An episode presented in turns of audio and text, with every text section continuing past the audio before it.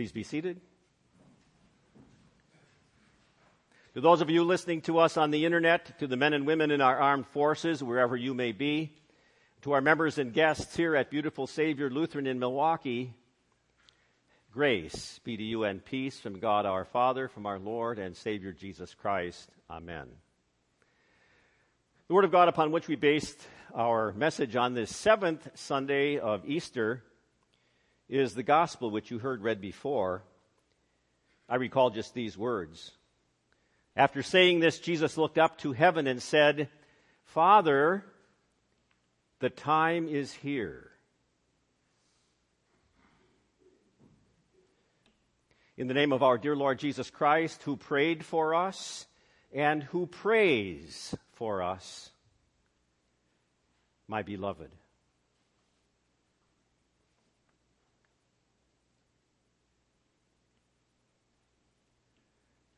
Exaudi. In the uh, ancient church, that was the Latin name for this Sunday, the seventh Sunday of Easter, Exaudi. It comes from the opening sentence of the worship service in the old church, which uh, means hear or listen.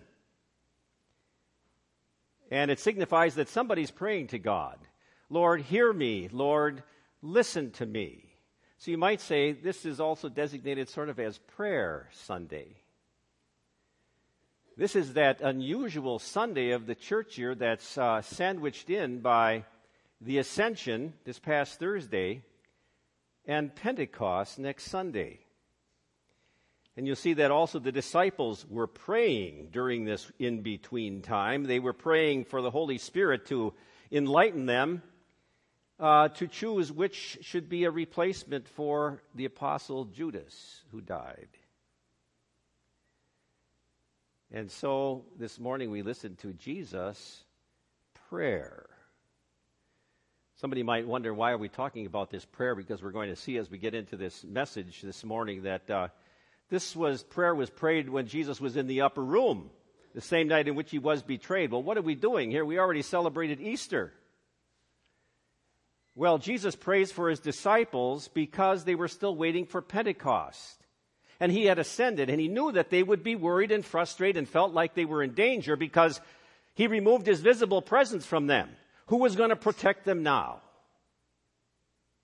That's the background for the message this morning. God's created commodity of time continues to intrigue me. What is time? Time is a continuing sequence of moments, one after another after another, which you cannot stop or even slow down.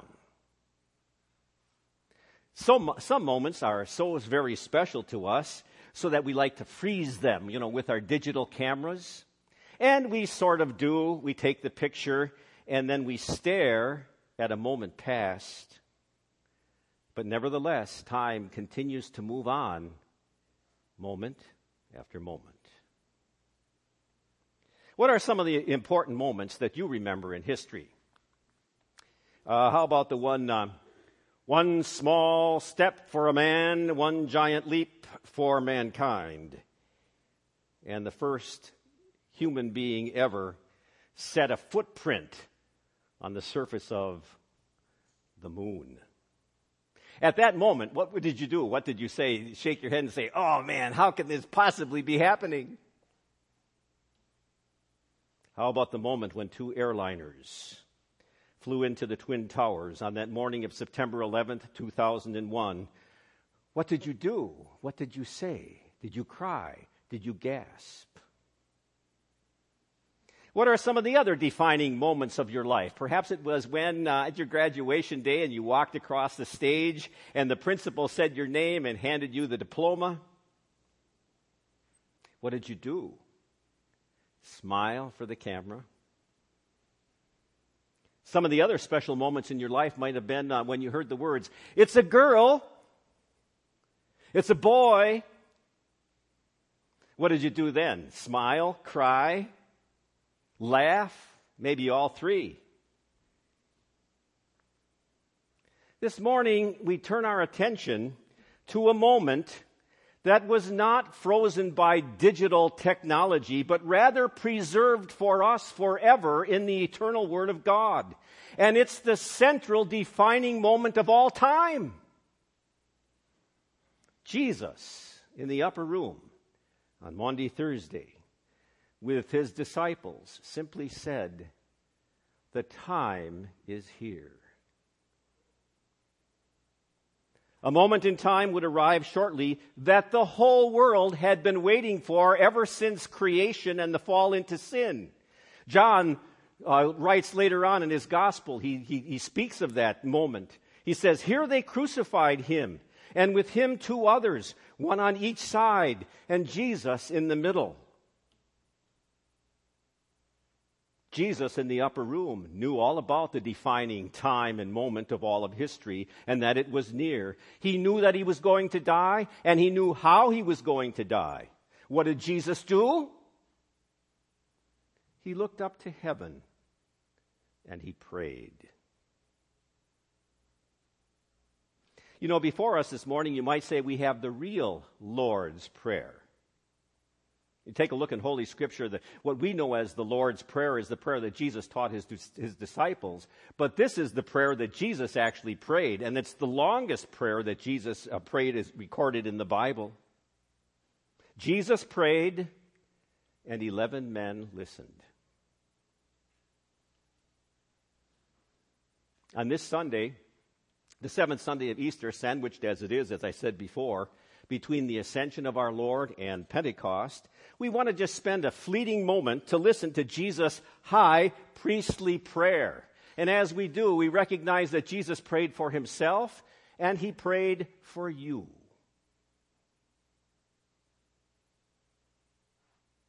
As Jesus began his prayer, he prayed for himself, but he was also really praying for you. He said, Father, the time is here. Give your Son glory so that your Son can give you glory. What does it mean to glorify or to glory someone? If you glorify somebody or give them glory, it's sort of like you place a medal around their neck, or you present them with a trophy. Jesus was saying, Father, bring honor to me so that I might bring honor to you. How was Jesus going to be honored by his Father? By successfully completing the mission that his Father sent him to do, the rescue mission. For whom? For you and me. Jesus wanted to be successful in his suffering and his death, his crucifixion, and his resurrection for you and for me.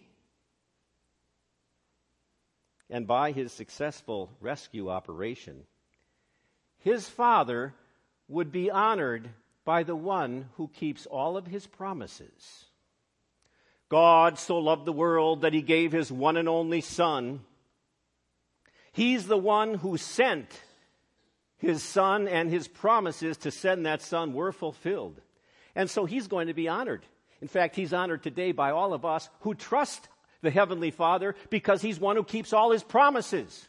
And that's to take care of you every day of your life, no matter what you are suffering right now. Jesus prayed that through all of his humiliation and suffering, all the blood and the gore for our redemption, that he would once again be honored by his Father. In the same way that he had been honored before he left heaven by restoring him to full glory. But you know, as Jesus was praying for himself, he was really also praying for us. The whole mission was carried out by the Father who loved his Son deeply. This was a two man operation. Did you ever think about that? One sent, the other one went. Jesus prays that just as deeply as the Father and the Son love each other and work together for our salvation, that just as deeply we might love them both. Did anyone ever ask you, Do you have a personal relationship with Jesus Christ? You know, the answer is easy. You can say, Oh, yes, I do. He's my brother. I know him personally through the love letter that he sent to me. You see, God wants that relationship between us and Jesus as our brother because he recognizes that as soon as that re- relationship begins, you have eternal life. Jesus said, This is eternal life, to know you, the only true God, and Jesus Christ, whom you have sent. Sometimes we think, all of us, that we have to wait for this long time, you know, until we get to heaven. Then we have eternal life. You have a personal relationship with Jesus Christ, and so that means that you have eternal life right now, and you can't die. Oh, you can temporarily leave this world, but you can never be separated from God through faith in Jesus Christ, and that is eternal life.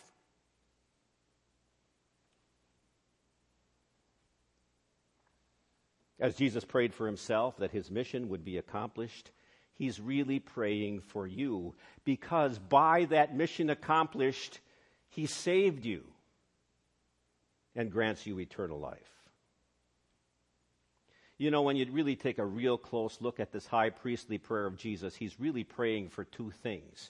First of all, he's praying for his disciples sitting around the table, for their protection, and also that we may be one.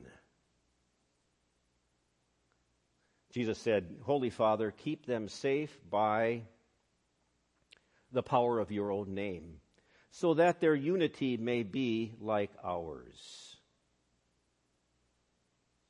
Very shortly now, Jesus was going to be removing his visible presence from his disciples and ascending into heaven. No longer would he be there to visibly protect them and he knew that they needed protection because they would be in danger every day of their life.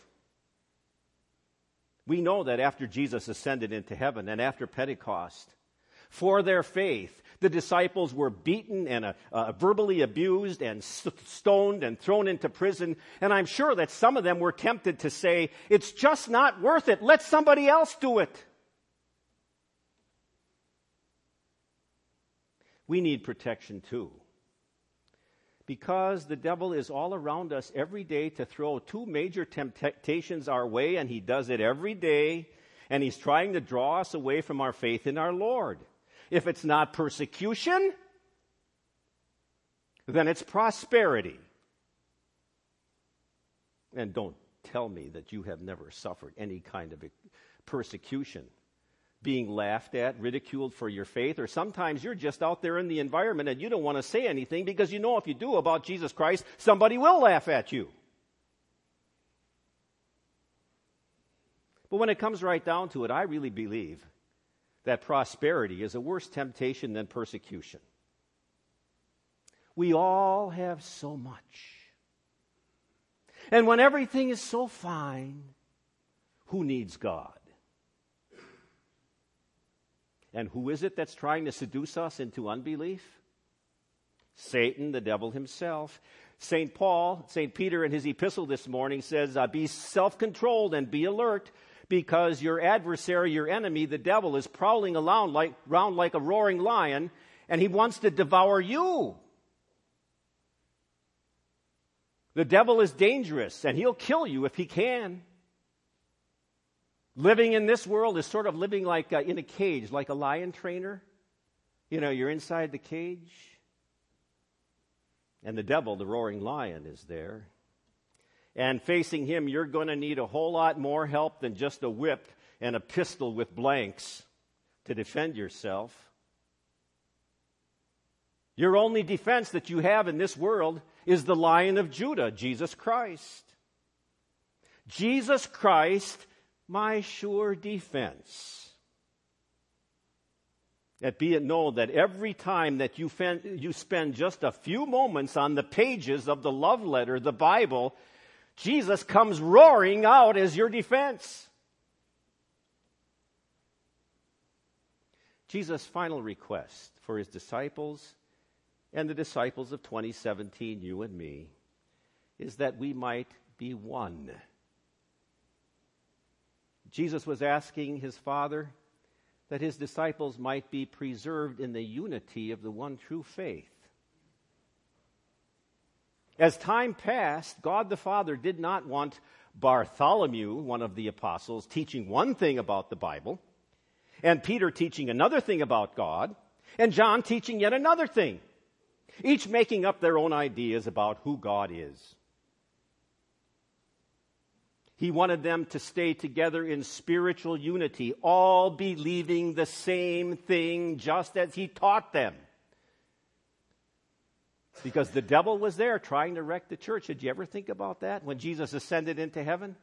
And on Pentecost, there was only one church, and everybody believed the whole thing, the, same thing. It wasn't too much longer after the Christian church grew that somebody came along and said, Oh, yes, you must believe in Jesus Christ to have eternal life. But you also have to keep the Old Testament ceremonies and sacrifices, like circumcision and sacrificing. And the church says, oh no. Jesus is the only way to eternal life. And they said, oh no, it's Jesus plus the Old Testament. And they said, no, it's not. And they said, yes, it is. And they said, you're going to have to leave the church because you're ruining the message. Now, how many Christian churches were there? Two one with the complete truth, and one with some truth and some falsehood. And that's been continuing on and on and on throughout history. That's why you see there's so many different denominations.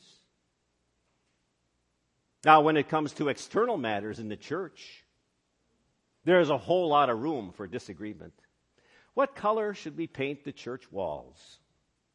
What color should the carpeting for the church be? How many committees should we have in church? How many districts should there be in the synod? How many worship services should we have? When should be the time of our worship services? And all those things it's okay to disagree about. But when it comes to God's Word, there God wants His disciples here on earth in full agreement regarding all the truths of Scripture. There is one Lord and one faith and one baptism and one God and Father of us all. You see, you can't go around teaching just anything that you want about the Trinity. You have to teach what the Word says. You can't just teach anything that you want to about the Lord's Supper. You have to teach what the Word says. You can't teach just anything about who Jesus Christ is. You have to teach what the Word says. Well, why is it so concerning to us to follow Jesus' words so that we pursue a church that teaches the truth, the whole truth, and nothing but the truth? I'll give you an example. I already gave this example to the kids in catechism class earlier this year. Just imagine if you went outside, uh, let's see, on 85th Street there, and there's a bunch of bushes there, you know, where the, the, the hose spigot is. Just imagine if uh, next Sunday I would come with a little hammer and chisel and remove one of the bricks of the church from the outside there, behind the bushes. Nobody would know it. And what happens if I would come the next Sunday and chisel out another little brick somewhere in the, probably nobody would know it. But if I kept doing that Sunday after Sunday, by the time we got to be about 5,000 bricks, you would notice it.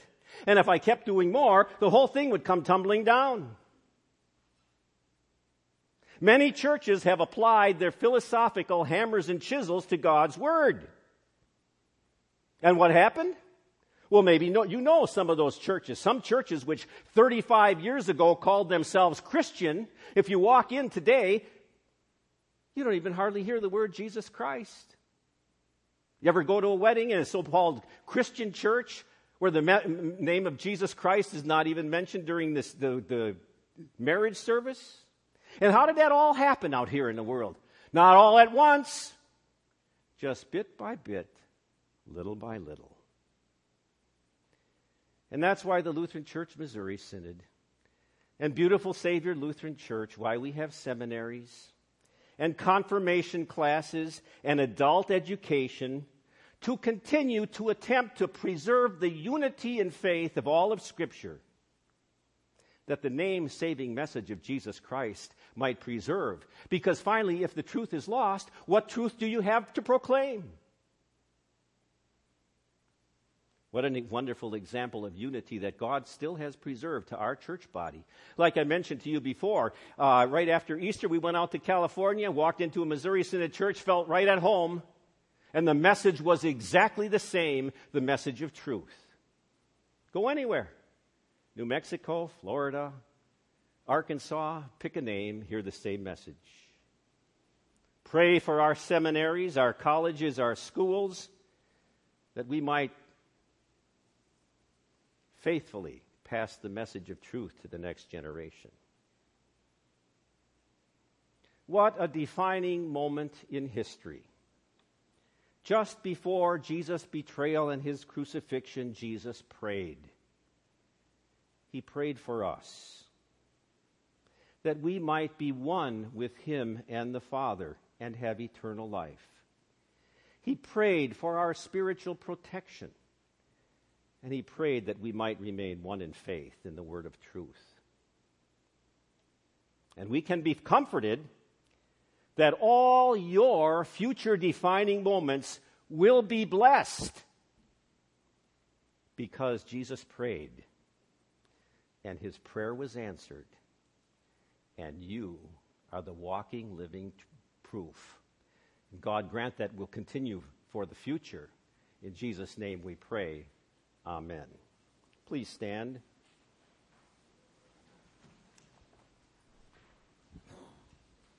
The peace of God, which passes all understanding, shall keep your hearts and your minds through faith in Christ Jesus. Amen. We confess our faith in the words of the Apostles' Creed. I believe in God the Father Almighty, maker of heaven and earth, and in Jesus Christ, his only Son, our Lord who was conceived by the Holy Spirit, born of the Virgin Mary, suffered under Pontius Pilate, was crucified, died, and was buried. He descended into hell. The third day he rose again from the dead. He ascended into heaven and sits at the right hand of God the Father Almighty. From thence he will come to judge the living and the dead. I believe in the Holy Spirit the holy Christian church, the communion of saints, the resurrection of the body, and the life everlasting. Amen. We take this time to gather our tithes and our offerings and our connection cards.